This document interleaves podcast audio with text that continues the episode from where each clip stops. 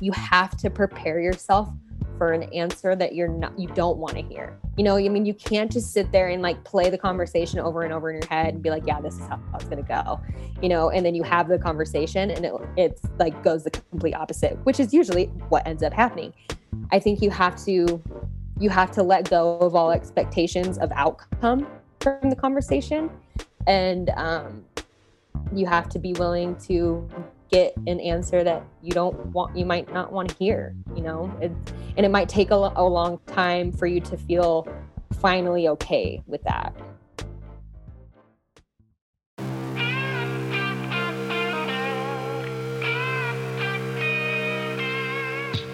Welcome to the Art of Coaching Podcast, a show aimed at getting to the core of what it takes to change attitudes, behaviors, and outcomes in the weight room, boardroom, classroom, and everywhere in between. I'm your host, Brett Bartholomew. I'm a performance coach, keynote speaker, and the author of the book Conscious Coaching. But most importantly, I'm a lifelong student interested in all aspects of human behavior and communication. I want to thank you for joining me, and now let's dive into today's episode.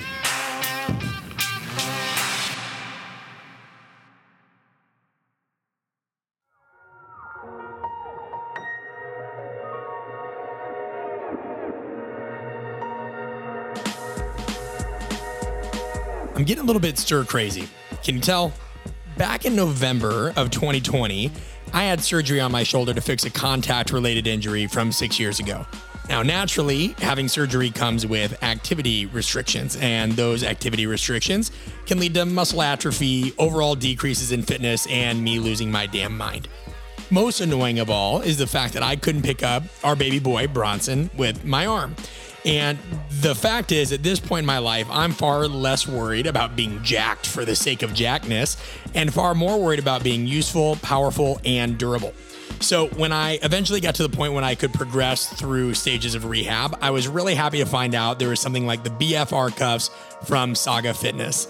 They have created the world's first wireless automated training cuffs, which leverage the benefits of blood flow restriction to reduce the time and intensity required to build muscle and increase strength. And best of all, it's not BS, it's got plenty of research behind it.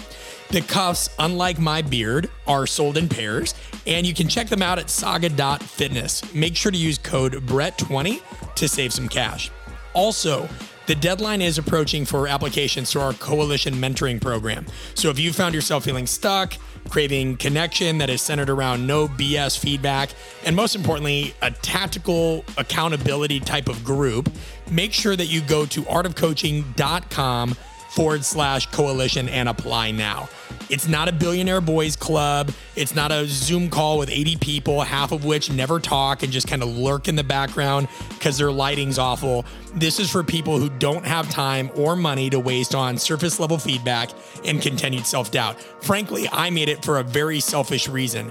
I don't know how many of you can relate to this, but a few years back, I got really annoyed feeling like there were just so few people in my life that I could talk to about a range of things from relationships to what it's like running a business to wanting to do more in my profession and even getting into other side hobbies. You know, I, I certainly have good friends, just like many of you do, but you wanted people that would kind of just give it to you in a respectful but really straightforward and candid way because they had skin in the game too, right? They don't want to waste time. And we all have to constantly reevaluate our personal and professional network. So I made my own. You'll be around others from around the world. It is not specific to one profession who want to help you get unstuck and finally create some clarity in your approach. So, even if you don't know what you want to do, or you want to write a book, or you want to start a business, or you're leaving your job, or you're having troubles with your spouse, or whatever it is, bring your mess. We'll help you sort it out because it's always easier to go through that kind of stuff together. Go to artofcoaching.com forward slash coalition now. We will not be running another one for more than six months. I run these, it's actually me. I run these, and we only do them twice a year. Artofcoaching.com forward slash coalition.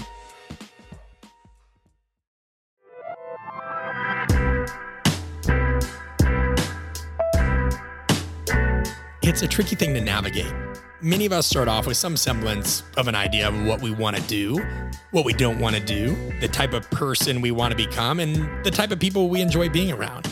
And you don't need me to tell you this, but collectively, the experiences we have throughout our lives, along with how we perceive them, shape our very identity, or at least play a pretty big role in doing so.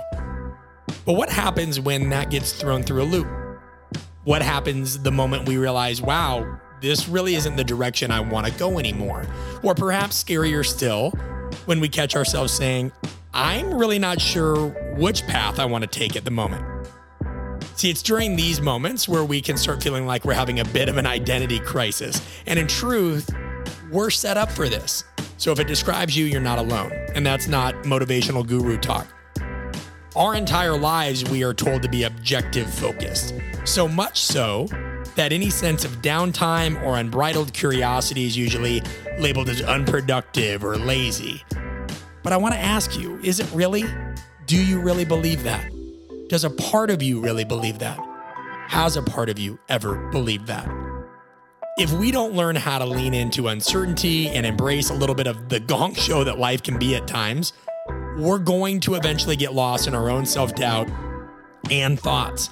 And this is going to infect everything from our self talk. I know I've done this a lot, career choices, our relationships, and that is exactly what today's episode is about. My guest in conversation today is Shaylah Simpson, and she's a former semi professional track and field athlete. She competed in the pole vault for Arizona State University and continued her post collegiate career with world renowned Altis and Arizona Pole Vault Academy until she finally hung up the spikes in 2018. Shaylah currently works in client services for Conscious Family Law and Mediation in Boulder, Colorado. And she's also finishing up credits to get her certificate in conflict resolution and mediation. In the future, she plans on getting her master's in marriage and family therapy and works to help diverse groups of people cultivate stronger relationships with themselves and others. You're going to love this conversation because it's candid. There's awkward silences, there's disfluencies, and we're not going to edit any of it because it's a real conversation between two people who don't always have the answer. Folks, enjoy this conversation with Shaylah Simpson.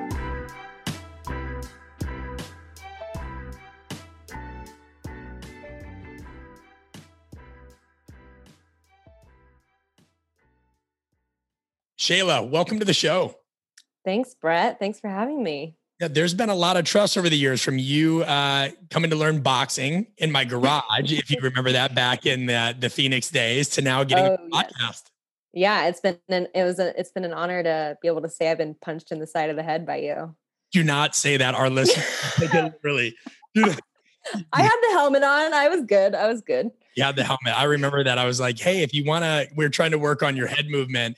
And I'm like, there's got to be a consequence or you're never going to learn you throw the helmet on, which just scrunches anybody listening. It's like one of those sparring pieces of headgear, scrunches your face. And Shaylah had the best mean mug, pseudo mean mug I've ever seen.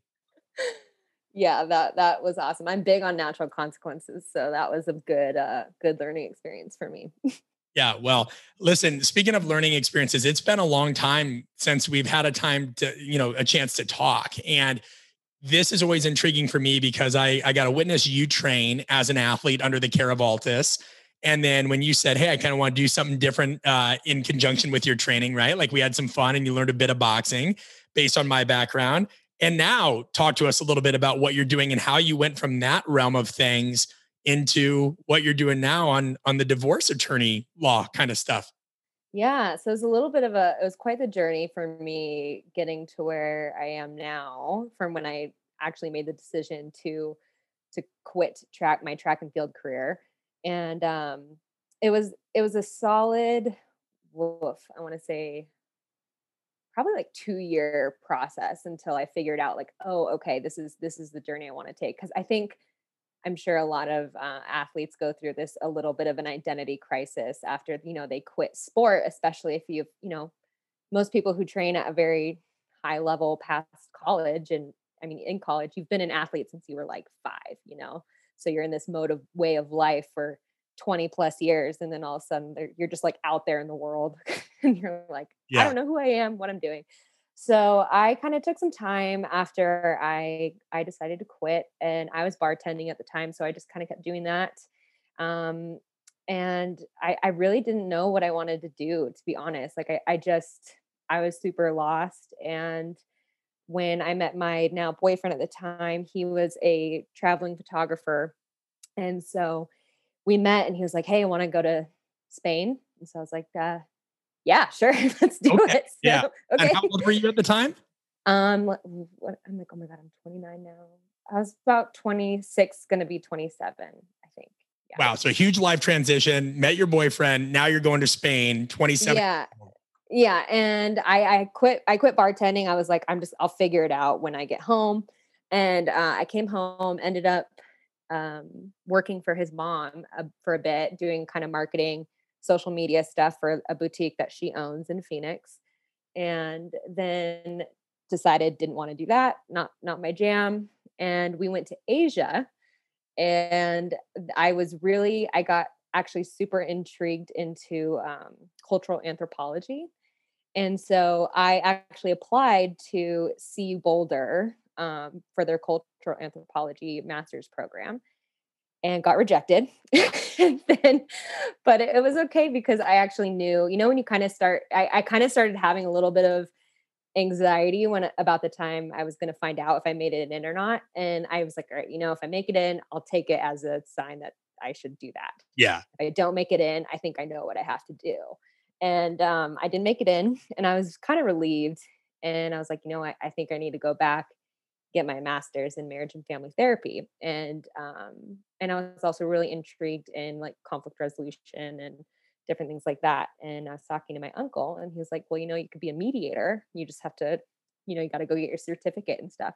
So started that journey in getting my certificate in conflict resolution and mediation through Colorado State University, which is what I'm currently doing right now. It's very part time. It's just since it's just a certificate, and that led me to getting a job at um, my now law firm that I work at called Conscious Family Law and Mediation. And Conscious, do, oh my God! Now I'm. I knew you'd love that. yeah, there we go. Yeah, a little bit biased there.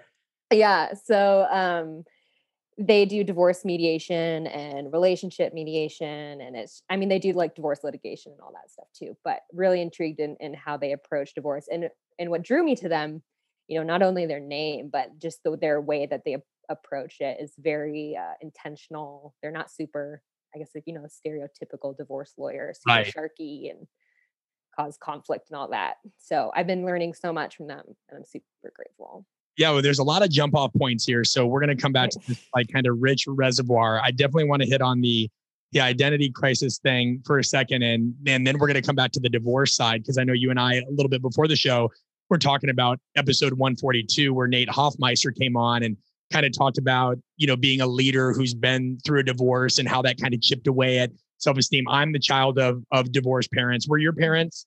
Um, or, no, they're still together right and like but like it's it's interesting right is we can know parents that are together and it's a it's a tough relationship and then i look at my parents that they certainly went through their ugly phase like like a lot of folks that go through divorce too and now they couldn't be better friends you know they're they're they have a super healthy relationship and what have you so that's a fascinating nuance that I, we'll go into but let's talk about this identity crisis because this is something our listeners often talk about. Is that okay if we go in this direction? Oh, absolutely. Let's do it. Okay. So going from like semi professional track and field into a couple years of just, you know, hey, what the hell am I going to do? And, and I'm, I'm curious. I'm open to going to Spain. I'm doing these things. What are some things that you kind of said to yourself, both on the healthy end and maybe even on the extreme end while you were going through that? It, because it's so hard. That's your sense of self oftentimes is wrapped up in sport talk to me a little bit more about what that crisis was like for anybody that's listening now that's kind of not quite sure where they're going to go next. Yeah. So I actually kind of went through it two different times. So after I graduated college, I was super burnt out. I was like, I didn't want to, I didn't want to step foot on a track. I wanted nothing to do with it. I didn't want to smell a track as a very distinct smell if no one is familiar yeah. with that. But um, and I was just done. So I entered into, you know, a career in social work and uh, working with the Department of Child Safety. Um, my company was outsourced by them, and um, I kind of just had this nudging of like I should go back to track, and you know, I eventually did. But but when I first um, was in that first sort of identity crisis. I remember when I graduated college, you know, I, I, I didn't really have any intention at the time of ever going back. I thought I was done. And, and I remember everyone kept saying, What are you going to do now? What are you going to do now? And in my head, I was like, I don't know what the hell I'm going to do. Like everyone's been telling me what to do my whole life. Like, you know, obviously in a in a po- constructive way, but you know, it's like you grow up, you go to school, you're you show up at this time, practice at this time, you go to your meet, you do this, you're going to this college, this, you know, you're you you're just you're kind of handed this step by step of like this is what you're doing. Like there's not necessarily I don't remember any like certain distinct time where someone was like, "Hey, do you want to do this?" so like I was just always kind of the decision was there for me and not that that's necessarily a bad or good thing i think there's positives and negatives to that but um i i was just like i i don't even know my own mind really like outside of track and field you know like i knew my mind in track and field i, I didn't know who shaylah was outside of track and field i remember feeling really awkward because i'd always used to introduce myself and be like oh yeah i'm shaylah i'm a pole vaulter at asu and then i i'd introduce myself and i'd be like yeah i'm shaylah shaylah just Shaylah. That's just, Shay, just Shaylah. Just, just that Shaylah. It's me. I don't, I don't know who I am after that. Um, so I went to social work and then had this huge nudging to um, to go back to track after about a year, and and I did that. And then once that was done, went on that journey, and um, I think I kind of gave myself some more. I gave myself a little more grace and taking the time to figure it out. You know, like I was bartending, I was making money, I was fine. But it was funny after I quit, I went over to my parents' house. And like the first thing that my dad asked me, he was like, What kind of job are you gonna get? And I was like, Dad, I literally just quit five minutes ago. Can you just give yeah. me a second? And uh, so I, I, gave myself some time on that. Um, I went through a lot of different ups and downs of feeling like um, I just didn't really know what I wanted to contribute to the world. I didn't really know because I mean, I just I contributed on the track. I just didn't I didn't know what I really really cared about because social work burnt me out of psych like anything psych related. Like I was interested in it, but I was like, yeah, never going to go back to social work, psychology, don't want anything to do with it. Um because it just really burnt me out and anyone who's in the social work field, you know, knows what I'm talking about. So um, but, but, one thing about this, if I can jump in for a yeah, moment, yeah. that I think is often underrated, and I had a conversation with a member of our uh, coalition mentoring group this morning about it because he said, you know, I I feel awful because there's nothing right now that I'm really trying to accomplish. I'm just trying to get uh, my mind right so I can kind of focus on next steps, and I don't always know what that's going to be. And I said, well, that's not a bad thing, and feel free to correct me if you think this is BS. Is like you know you we can become too objective focused and we often think that relaxation equals complacency. And that's not that's not the truth. You know this this one article i remember reading kind of just talks about hey you know creativity requires uninterrupted focus whether you're going for a walk or sitting quietly on a couch. And i remember them talking about and it's everybody's favorite example you know, Steve Jobs did most of his serious conversations while walking or wandering, and uh, Jack Dorsey wanders about. And then I remember I'm from Omaha, so they always talk about Warren Buffett. Charlie Munger talked about Warren Buffett and said, well, half the time he just spends sitting on his ass reading. And then finally, there was this Nobel Prize winning guy. Uh, his name's Amos Tversky, and he was a psychologist. And you know, one thing that he said is you waste years by not being willing to waste hours and i'm paraphrasing there but my mm. point is is i wonder if this was true with you we often think that quote unquote time wasted just kind of wandering you know contemplating what we're going to do next but also not stressing ourselves out it's got such a negative stigma but it can be the answer you need to kind of put some wheels in motion that otherwise you just tend to go on autopilot with did you ever find that that it actually benefited you to just waste a little time, get outside and do quote unquote unproductive stuff? Oh yeah, absolutely. And I think um I think if if you're wanting to like jog any sort of like creative part of you, you know, you have you have to do that. I mean, um just in your in your I attended your summit over the weekend and learned a lot. um plug in there for you, but uh it was what, you know, oh my god, I'm for blanking on his name, the guy who worked for Adidas.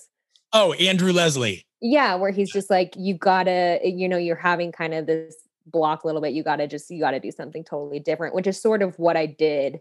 I think I just started going like every which direct, which direction. I actually wanted to um, sell everything I owned and uh, go and live in a van, do the whole van life Did you do it? Did you do it? Um, no, I actually um that was a very difficult conversation with my parents. They were not uh that was a hard I was really gung ho on it. I was like dead set on it. I was just say, come out, walk, walk me through this. We need to do some role playing here. Like I'm your dad or your mom. And I need you to kind of just give me an example of how you approach this. Sell me on you doing hashtag van life. Yeah.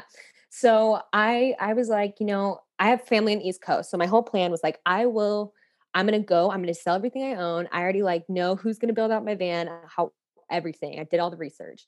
And I want to go and I want to travel across the US and um, I want to like volunteer along the way and learn people's stories and like take pictures of people.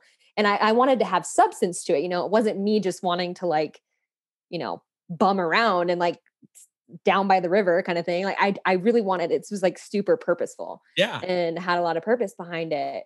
And my mom, um, which was actually like a pretty painful like conversation. I remember um she said, you need to uh get a job, get a life, and grow up. Wow. And that was that was yeah, that was um that was pa- a painful, you know, thing to hear because I think I think there was so much of me that felt like I had I did things for other people all the time. And this was like the one thing I wanted to do for myself. And at this time, I'll have to disclaimer, I hadn't met my boyfriend at the time. Sure. So when I did meet him, it was like very kind of very close to this point of like me wanting to pack up and leave and, and everything. So when he, you know, came in and was like, let's go to Spain, I was like, yeah, let's go buy the tickets. We're gone. So it was kind of serendipitous in that sense. I think I, you know, I really wanted to travel. That was something I really wanted to do for myself. Um, and that was a means for that. And I, and I was really craving purpose in my life. Um, you know, with helping people and wanting to tell people stories and learn people's stories. I like if I could have one job and it would, it would literally just be like talk to everybody and just learn their story. Like that would be like the best job ever to me. Listen, I mean, I do a podcast, right? So I, right. I appreciate that. I, I want to ask you a question, and by no means is it any kind of psychoanalysis. It's genuine curiosity. Um, there's been some times, and I'll give you frame of reference. So, like, my question's clear. I sometimes will have trouble, despite how much I love communication and language, always finding words to express something. Right. So, whenever I'd read literature, whether it's for my doctorate or a book, like the new book I'm working on, I found a passage the other day and I'm like, man, that's a wonderful way they put it. That's what I've been trying to express. It's also why I like certain visuals and graphics, right? Which is not my skill set. I'm not an artistic person. Mm-hmm. Do you feel like that part of why you wanted to have conversations with people? I mean, I know you love people. We've always had great conversations.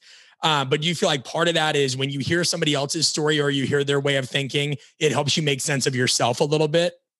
Oh, yeah, absolutely. I think um, I, I and weirdly, you know, I love I love hearing people's pain too. I know that sounds a little weird to say, no, but listeners will understand that. Yeah, is um because I think you know the one one of the only things that can one of many things that connect us is that we all feel pain at some point in our lives. Yeah, um, you know whatever whatever that may be, physical, emotional, spiritual, whatever. And I think that's something that really connects us all. Um, I don't think there's any purpose in in comparing pain, like, oh, I had worse pain than you. That's not, not the self Olympics. Yeah. Right. Yeah. So um and I just totally got sidetracked on like. No, we so we were talking about um, w- when you ask other people questions because you had mentioned you want to do something for yourself. You're often a people pleaser to a degree, and you wanted to just have a conversations. And then I asked you, do you feel like part of that is wanting to hear other people's perspectives so it can hope maybe provide language or insight into why you know something you were feeling or something you struggled with or help you make sense of yourself so to speak. That that was the nature of the question. Yes yes exactly. I i think 100% yes on that um, and i think that's something that i'll always want to do and because i always want to gain more knowledge and understanding of myself and um, what you know how that relates to other people and i think you know you don't know what you don't know. Like that's the biggest like one of the biggest you know i operate from three perspectives i feel like in my life is you don't know what you don't know. Common sense is not so common. And in general i truly believe people are just doing the best they can with the tools they have at the time.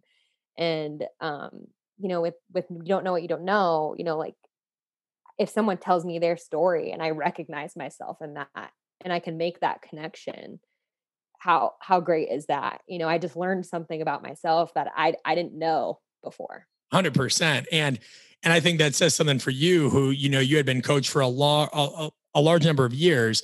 And you know that's part of a coach's job right? To help somebody uh, you facilitate a level of self-discovery right? You never play psychologist or psychiatrist but you've got to play that. Here here's another question within that i'm curious on your end you know, a lot of times I try to get coaches or leaders to get outside their comfort zone and they think they do, right? For example, I remember talking to a coach saying, Hey, you should try X, Y, and Z. This is pretty interesting. And they just wanted to kind of do staff education with their own staff. They didn't really like getting outside of their walls much.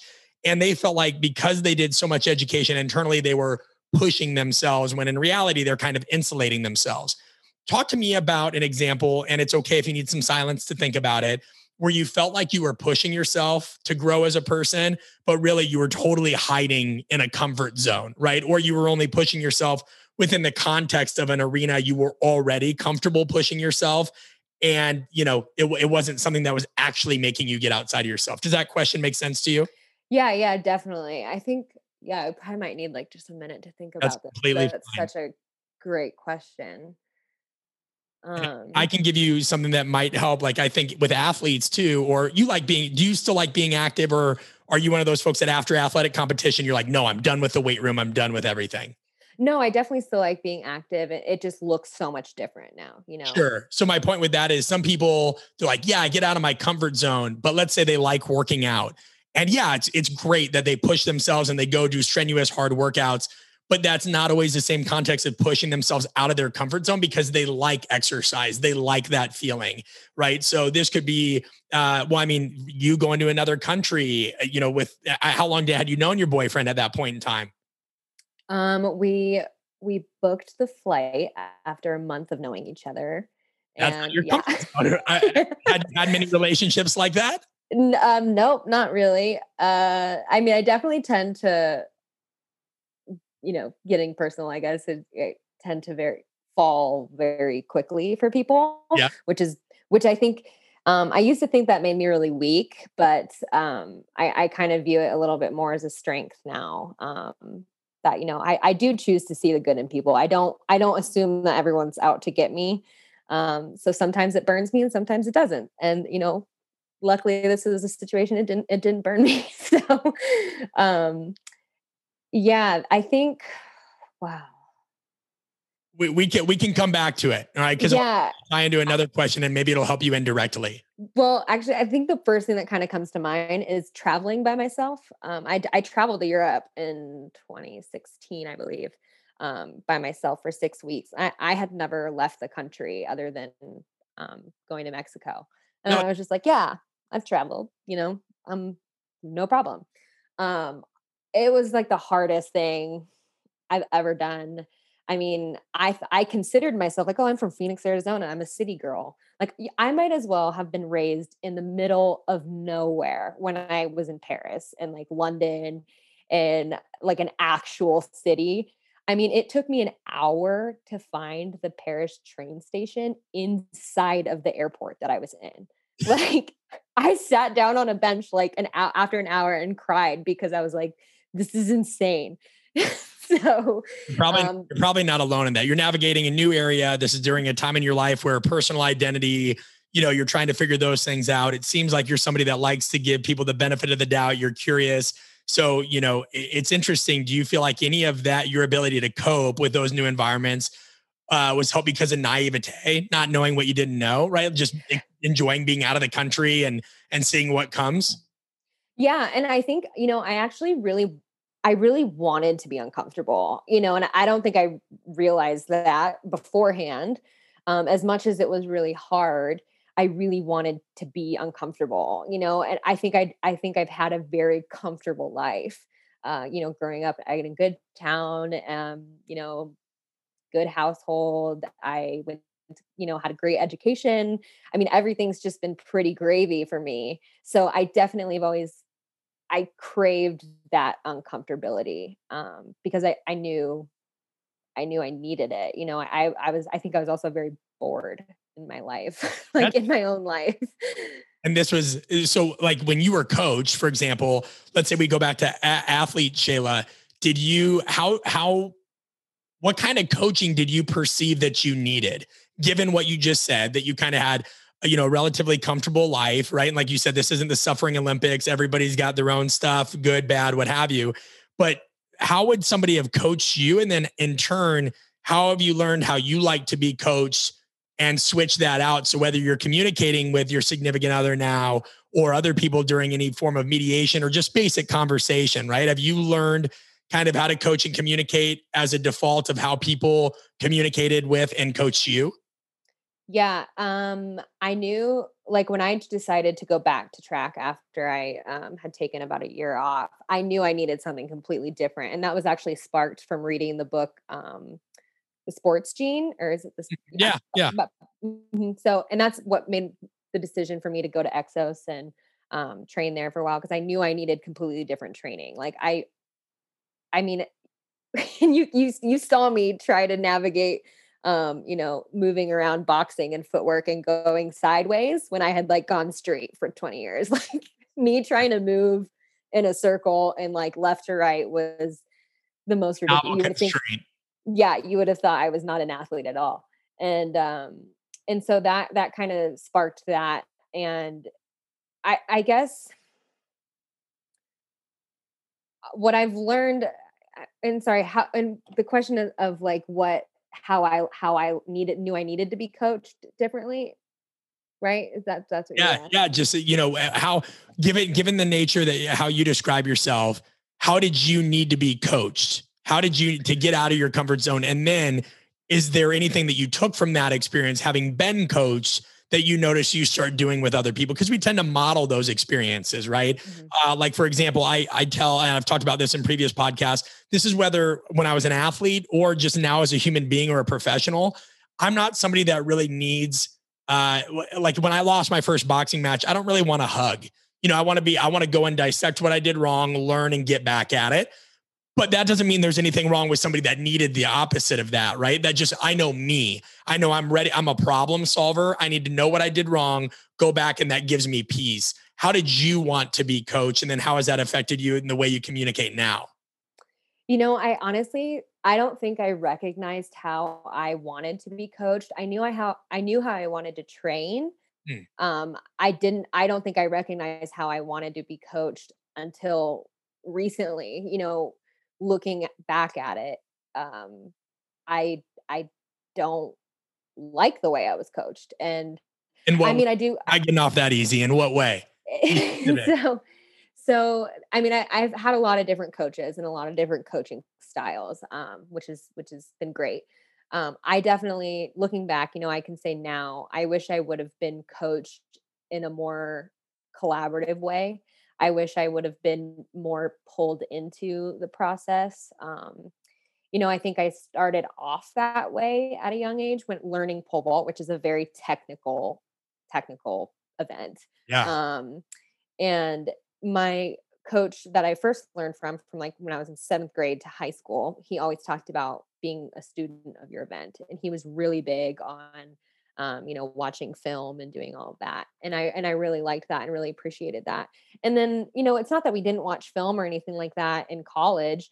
Um, and my college coach actually was basically like my second dad. You know, like he he so that transition was really easy for me. But I also think it was a very special relationship, which was great, but also turned super bad in the end. Um, which I, I do want a disclaimer.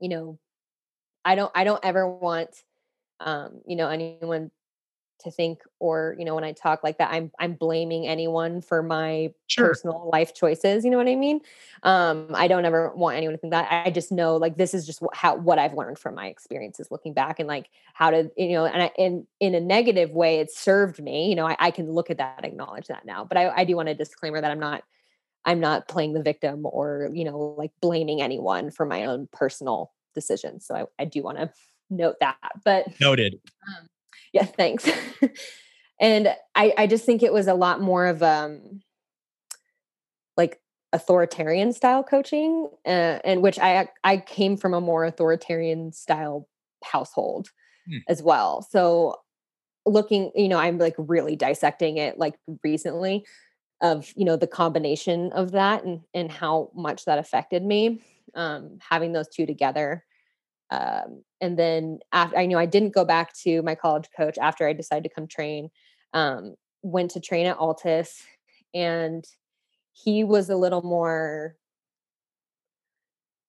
I didn't feel like very connected to him. Like that's a big thing for me too. Like okay, like collaboration, knowledge, um uh, a connection. You know, like I, I want to feel like I have a good relationship with you. Like I'm a very relational person. Um and so and I crave that. And so uh I didn't really feel that connected to him. Um, and he wasn't like, and I've always had just pole vault coaches, which is another interesting thing too. He wasn't just a pole vault coach; he was a jumps coach. So you know, he split his time between a lot of different things. He was super busy, and I think that probably added into it and all that. And then I kind of went ended, quit Altis, went to another coach, and he was really great. Actually, it's a a small club down in like Queen Creek, Arizona, called Arizona Pole Vault Academy, and um, and he and he was a little bit more on par with my high school coach actually where you know he really made you think of well what do you think went wrong you know when you look at this what what would you fix? You know he really made you take authority over your your jumping style and your your training style and stuff so and and i really appreciated that. So i think i ended on on a pretty good note but um there was a lot of stuff i think in college that really affected me uh, a lot Yeah, well, I, I want to point it out. I want to point this out. I think one of the things that is so critical about this is when you're a leader of any kind, a manager, a coach, what have you, it's very easy to think we know what other people want. You know, we read books, we do this, we've gone through experiences. We think we know what other people want. But let's use you, for example, right? You admitted, and, and I think there'd be many people, including myself, that would admit this as well. You don't always know what you want when you're in the position of like stakeholder or follower or student. So for other people to think they know, you know, now there's sometimes they're gonna have an idea of, hey, here's best practices or here's something that's worked. It's all a process of experimentation, though, right? And oh yeah I think just for the audience, you know, because it, it's very easy to mix these words up. When we say authoritarian versus like authoritative, when Shaylah was talking about coming from an authoritarian household, is sometimes this can this can be strict obedience to authority, things like that, where authoritative can be all right. It's it, you're self confident, right? But it's not quite as uh, dictator esque, and those words can easily get confused. But I also think just to touch on your note of making sure that it doesn't come across the wrong way, I, I don't think it would. I mean, this is the nature, and you know better than I do.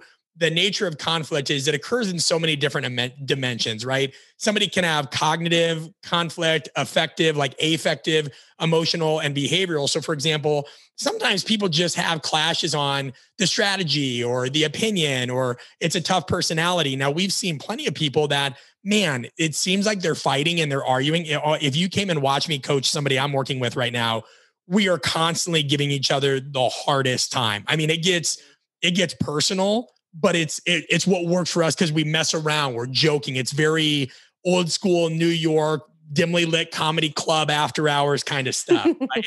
and, totally.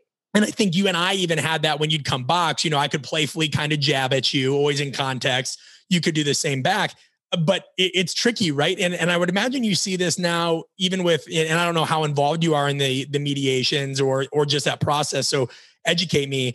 But the learnings from coaching to now the legal aspect of stuff and divorce and relationships, that's what's fascinating to me because it's communication that permeates it all. And that's what I'd love to learn more about how you took all that and and it's really molded you now. Yeah. And I and I really appreciate you also, you know, like kind of making the clarification of, you know, authority the difference, I guess, differentiation between authoritarian and authoritative and all that. And and I think, you know, it all just comes down to, you know, your coaching style. You know, you have a secure relationship with your athlete, you know, like you know the boundaries that you can push with each other. Um, and that comes from having like a strong secure relationship and i don't remember i don't know if you remember this but i remember when when you were still at at Exos and we are outside talking and i think you were you were talking to me about how you were wanting to write your book and we i don't remember even how we got on the conversation and i remember telling you that i had this little like theory in my head that you know how there's different um you know like attachment styles yeah. where you know there's secure anxious avoidant dis- disorganized all that that i feel like that can easily be translated over to like a coach athlete relationship you know where it's like you could have a super anxious avoidant relationship between a coach and athlete and you can have a really secure relationship. You can have a super dysfunctional relationship. So i think that you know there's so much intrigue for me to to to dive into into that because I think people don't well I think people realize but I don't think they realize the importance maybe of it of the relationship that you have with your athlete and like how or not even that like an athlete like your employees your every you know and, on all transcending into all relationships like it all is so interconnected and and and like understanding like the play of what you guys can do with each other it all goes back to like well what's what's how are you guys like what's your attachment style between each other? Which just sounds like a weird thing to say you know but it just makes sense. I don't know if you remember me like me saying that it was such a passing conversation, but yeah, I, re- I listen. I mean, there what you're talking about makes sense, and of course, I remember our conversations. You know, I'd lie if I could tell you I could uh, transcribe them, right? But I remember that this is what instituted uh, some conversations between us, and and you're spot on. It's it's part of our mission now to help people understand things learned in sport and and coaching transcend into the business world because I think that's very obvious for people that come from the medical world and the military. It's it's often a stigma we have have to fight. Um, strength and conditioning coaches or performance coaches aren't, and we've talked about this in numerous episodes. We're not always looked at in the same light as other professions because a lot of people don't really know what it is. But there's so much that goes on with the performance coach dynamic between. Because think about it, right? Like as a pole vaulter, and and and this is tricky. People will try to make this into a false dichotomy. But let's say somebody's really good at a particular sport. Well, the the relationship you have with that coach in the sporting context is not always the same that you're going to have with the performance coach. Now, duh, I get that. But what I'm saying is, there were a lot of athletes that I worked with that were prodigious at their sport, and I usually think of combat sports, whether it was the uh, the, the MMA fighters I worked with or boxers or what have you. But in the weight room and in the performance type stuff, I mean, they were awful movers. They they were out of their environment, and that creates a different level of uh, what's the word I want to look at of insecurity. And also, it requires a different strategy. And we see it too, even if I go into a team or organization and I speak. There's people eager eager to learn, and there's people that are like, "Oh, are you here for my job?" So, like those, and, and the answer is no, never. But there's so many little things that happen within the context that you have to have different styles of approach. You have to have, and you also have to understand that these other people they bring so much baggage into that they do. And, and that's where I'd be interested to hear more about your education on conflict resolution and what you've learned now on that side of things that looking back, you're like, oh, yeah, this this would have helped me assert myself when I was an athlete, or this would have helped me to be able to say this. Talk to me a little bit more about your learnings in that side now. Oh my gosh, yeah. Um, when I uh, when I started my course, it was just, and it was honestly just in the first like fundamentals course um, when I started learning about it because we were, you know, we were practicing and doing different exercises and assignments on, um, you know, reframing and, um, you know, dealing like learning emotions and dealing with emotions in a conversation and all of that. And and I remember the first time that I tried to do like reframing, it was really hard. It was really, I mean, it's a hard skill, anyways. It's super uncomfortable, but when you first start to do it, but um, I remember feeling like I didn't, I, I almost like didn't know how to label emotions, or I didn't know how to label my own emotions, which was a weird realization. Um, and then one thing that we had to do too was um, we had to one of the role playing exercises that we had to do was like you know we had to like speak about in whatever situation it was we had to speak about like what our needs were.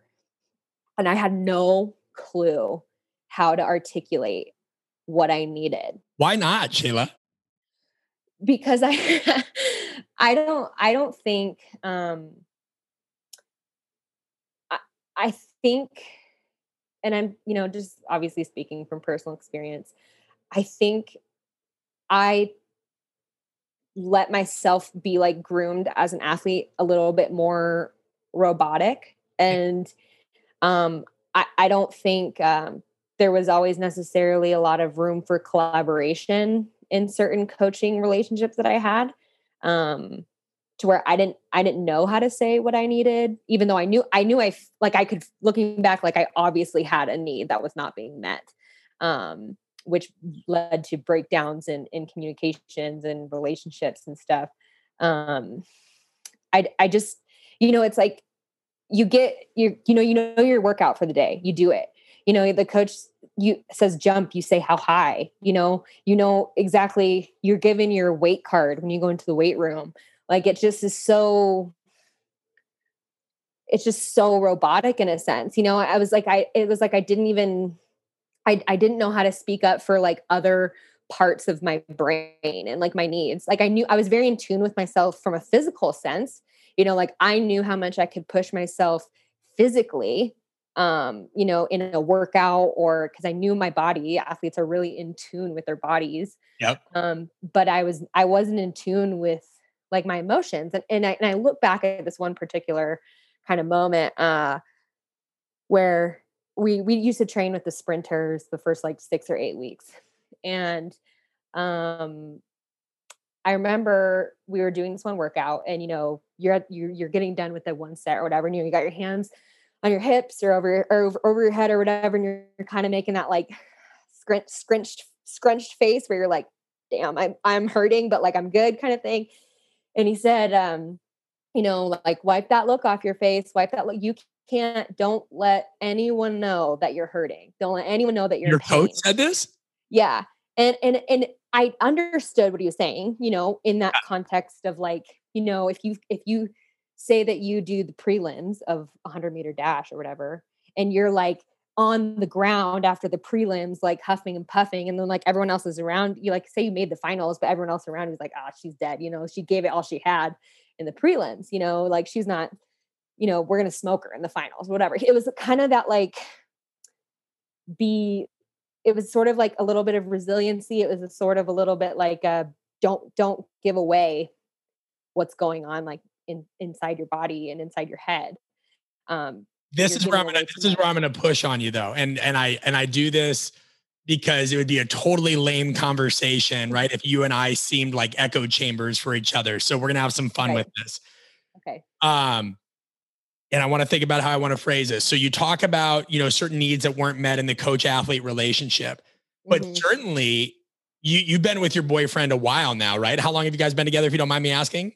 Yeah, like two and a half years almost. Okay. Three. So certainly you've had to make sure needs are met there that you maybe didn't know how to vocalize, right? And and of course we don't need to get like I'm always going to respect your privacy, but just talking in general, like I'll even use my wife and I, right? Like we we had very different backgrounds in terms of uh, intimacy and, and experiences dating and things like that, right? We're both from Omaha, Nebraska. We met in Florida. So we it's not we didn't grow up around one another. We legitimately met when I was like 25 or 26. I can't remember. Mm-hmm. I think it was 25. But like every relationship has to figure out what are boundaries with intimacy? What quote unquote love language do I have? What are we gonna, what do we share in common? And also what do we celebrate that's different?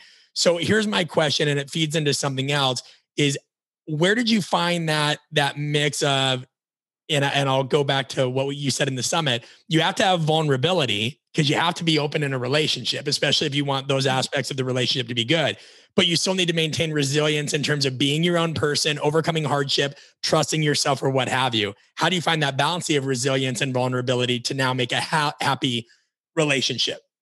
Oh man, I you know I'm I am so glad you asked that, and I and I'm still learning. Obviously, shout out to my therapist. Are. Yeah, and so, um, but that was a big learning process when him and I first started dating because I really didn't want to mess it up, and you know I'd been in a lot of really um, dysfunctional relationships, um, pretty much from when I first started dating, and. Uh, I knew I really didn't want to to mess this up. I didn't I and I really wanted to communicate really well with him. I didn't know exactly what that looked like, but I just knew I wanted to communicate well with him. And I immediately felt a sense of comfortability with him, so that obviously helped.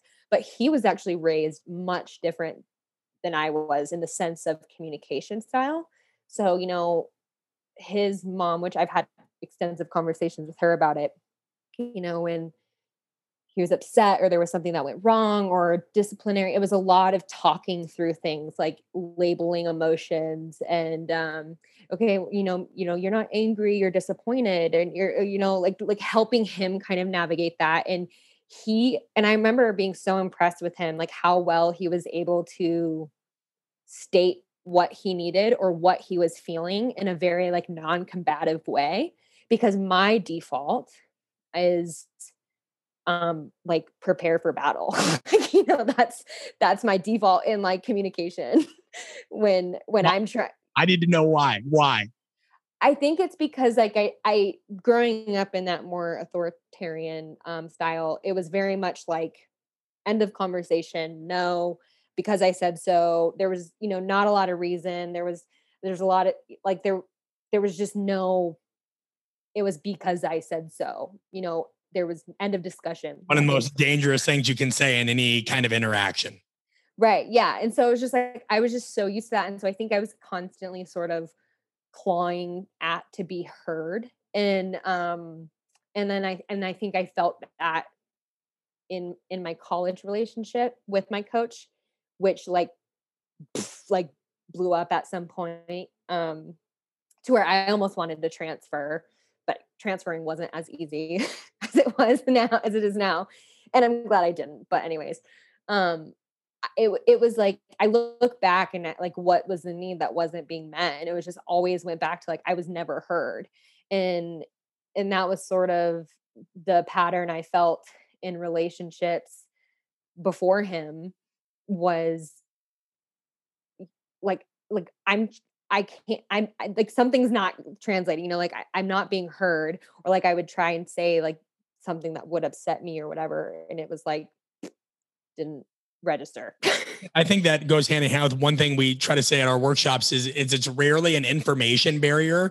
It's a translation barrier. You can think that you have said something in the perfect way and you've provided right. the data and the rational breakdown of why it makes sense and that other person's just like no no chance i'm not giving an inch and then you realize wow everything that i've been taught in terms of seeking to understand reframing it sometimes in what i thought was an effective way maybe even using that person's words right clawing to be heard and and, and what have you and they can still be like no that that's not it. And you're like where did i go wrong here? Am i losing my damn mind? Right. And i mean it was like there were so many instances. And then i think that's where i also it was for me it was like i had no idea to find the gray area of battle versus like shut down completely. You know i there was no in between for me because i think i you know would revert back. And a big thing for me is like I never wanted to let anyone know that they had hurt my feelings or, or, or, or, you know, that my feelings had been hurt by something. Like I never wanted to disclose that because I felt like it was going to give them power um, over, over me or like they knew that they had yeah, but about, power think, to affect me. Think about this by you not being willing to do that, you're unwilling to relent your power. Right. And that's, mm-hmm that's the tricky thing is power so dynamic, right? If you're in a relationship, you genuinely it's it's a constant free flowing thing. You have power, I have power. I think that that's tricky. And so do you consider and I want to think about how I frame this cuz again, I'm far from a perfect communicator. That's the fun of studying it. You didn't want them to have that power over you.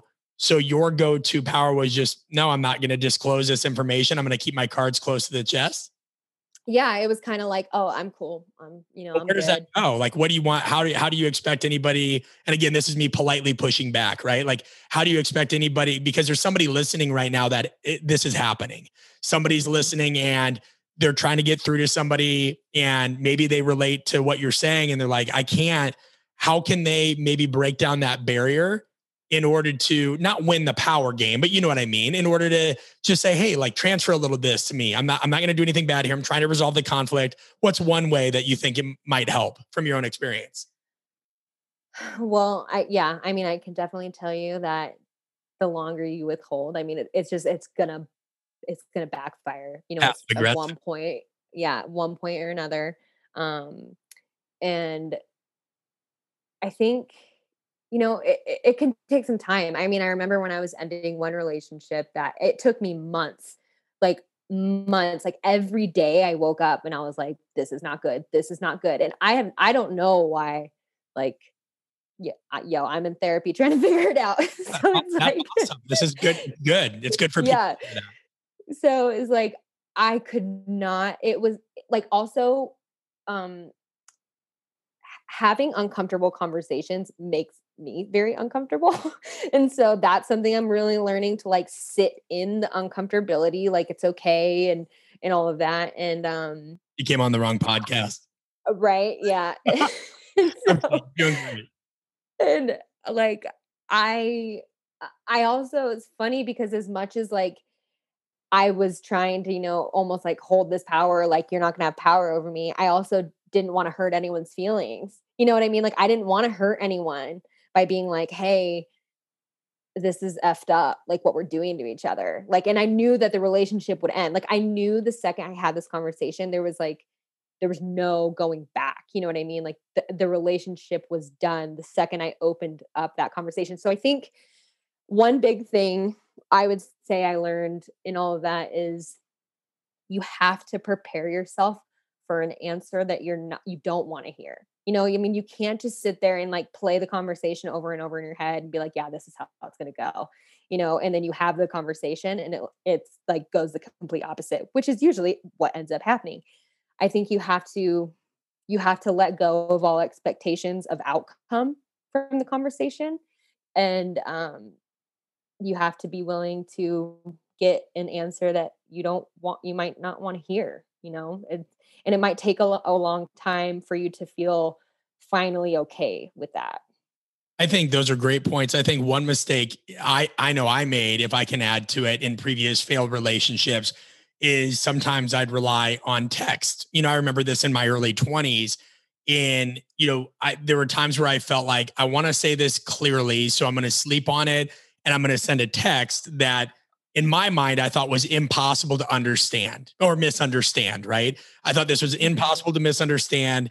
And I thought when I send this, if they just see it and I lay it out, whenever they're in doubt, even if I don't say it clearly face to face, this text is like a written record. This is what I meant. This is how I feel, what have you.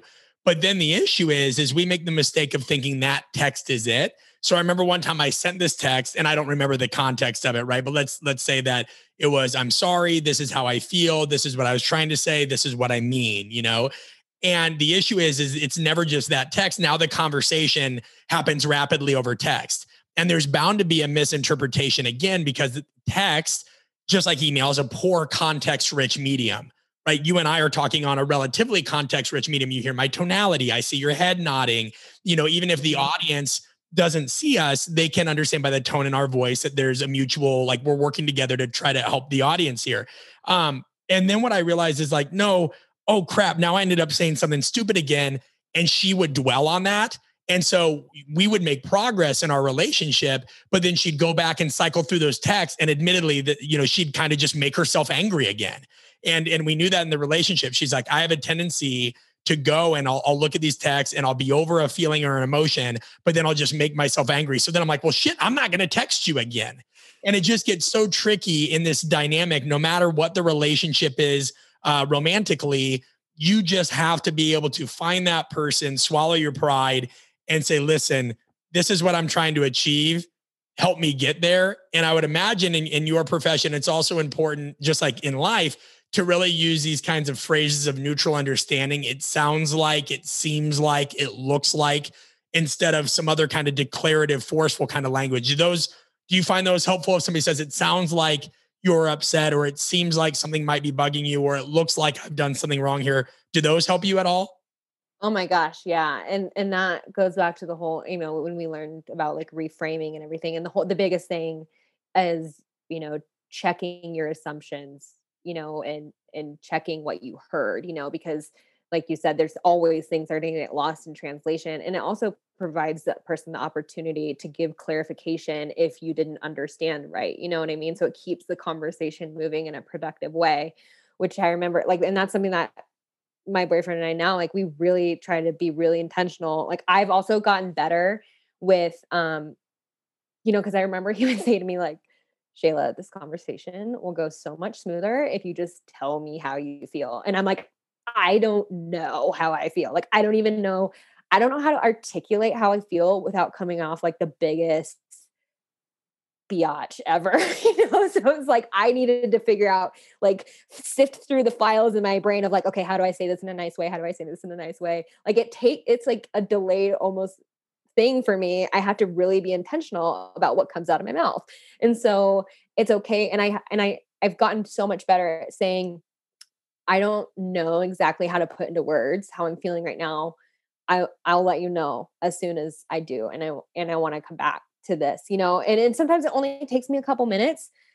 Sometimes, you know, I need to sleep on it, but we we make sure we're good, you know, and all that. But I remember we've gotten a lot better at that or you know, I'll say to him if he's saying something to me that I'm interpreting in a really crazy way that I'm like, okay, this is what I heard that you're blah, blah, blah, blah, blah.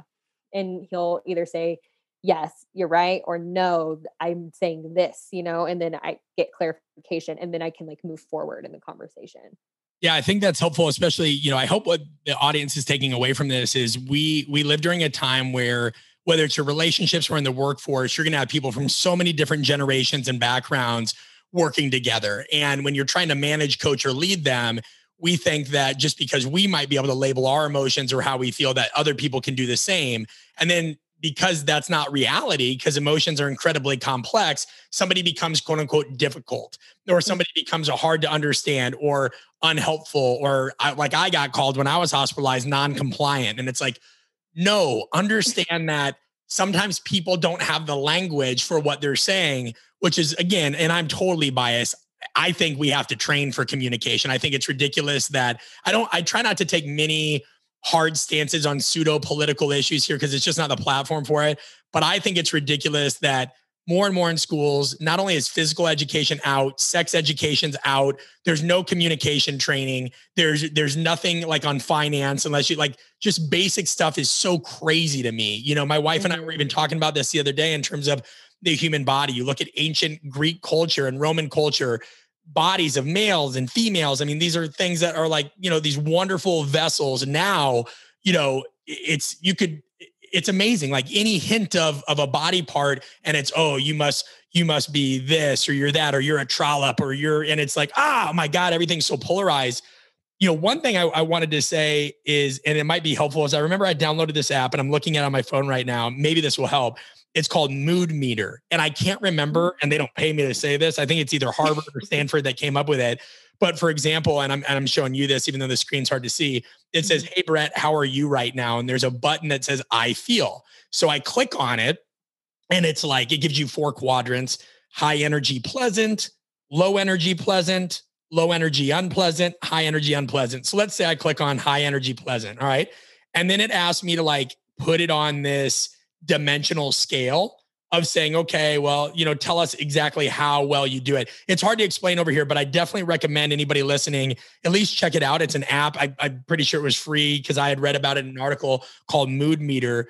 And so, in lieu of that, you knowing that you have a, a hard time expressing your emotions, where are you with this now? Like right now, if I ask you, how do you mm-hmm. feel in the context of this conversation? Can you put words to that? Yeah, I would say that I'm I'm excited because I feel like I want to talk to you like for 5 hours. Um I'm inspired. I'm I could say at the beginning I was 100% nervous. I was like had to do some breathing beforehand.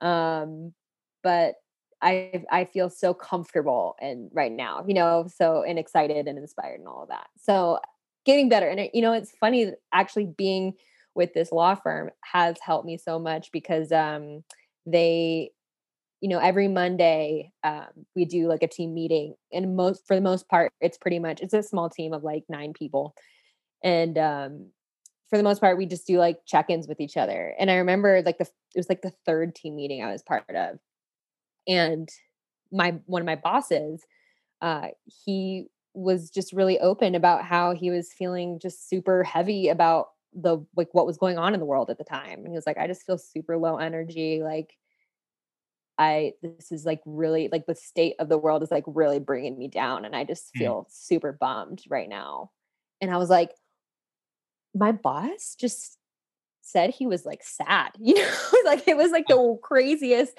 thing and then everyone else kind of it opened up the door for everyone else to be like yeah you know i'm like really struggling with this too and, and you know it's never it's never anyone like oversharing to this point of you know weird boundary but like it was just it made you it was such a connector and it made like i was so blown away by it and seeing how everyone else it opened up the door for everyone else to kind of really feel safe expressing how they felt because he expressed how he felt and in a very open and vulnerable way and so they're really modeling for me because i remember we i have a separate meeting with the partners of the firm and um they were like how are you feeling right now? You know i mean like i you know i noted you said i saw i heard you in your check-in say that you know you were feeling a little overwhelmed you know like what what's playing into that? And i just like remember feeling super nervous that they were asking me that but also so glad you know i was like wow they give a shit you know? And and then they were able to clarify like hey don't worry about this this and this. These are high priority this is low priority. Like just keep in contact with us about you know what what, what your needs are and i was just like oh my god this is this is something i've not seen before. So yeah, it was really cool to see it modeled. Well, this is what I want to do. I want to see because I know there's going to be listeners that definitely want to dive more deeply. So even though we can't talk five hours on this podcast, right we can definitely have you back for a part two. So, guys, if you're listening, make sure, and these are always in the show notes, go to artofcoaching.com forward slash podcast reflections. You'll find downloads for every episode, but in Shaylah's download, we're going to put together a nice, easy little Google form that's just going to pull you if you want to hear more about this, the context of relationships, your emotions, trying to figure out how to better understand them or those of other folks. Because again communication covers such a broad broad bandwidth of things. And we'll just put three or four questions in there so we can get to know what you want to hear more of. And again that's artofcoaching.com forward slash podcast reflections. If you don't fill it out we're going to assume that you guys don't want to hear more on this but i know for a fact there are listeners who do because they've asked for this kind of episode for a long time shaylah in the meantime until we do part two where can people connect with you and where can people reach out to you, whether they're going through kind of that identity crisis you mentioned, whether they're an athlete or non athlete now, still trying to figure out kind of their path. If they're in a relationship where they're like, ah, I need to make sense of my own mind, how can they best reach out to you while also respecting your boundaries? Yeah, I mean, I would just say I don't have you know a website or anything, but I would just say reach out to me on Instagram, and you know, I put my profile is public, and it's just at Shay underscore Sims, and and I'd love to hear. I like I said, like my dream job would be just hearing everyone's story. So anyone out there, please, please tell me. yeah, we'll put, and we'll make sure the guys. Those are always in the show notes. There, oh, so make sure you use it. Shaylah, I can't thank you enough for you always you come on. It's unscripted. It's been at least five years, half a decade since we've actually talked face to face. You were such, uh, you offered such great engagement and questions in the summit this weekend. I'm glad to know you, and I'm looking forward to part two. Yeah, thanks, Brett. Appreciate it. Absolutely, guys. Until next time, this is the Art of Coaching podcast. Brett Bartholomew and Shaylah Simpson signing off.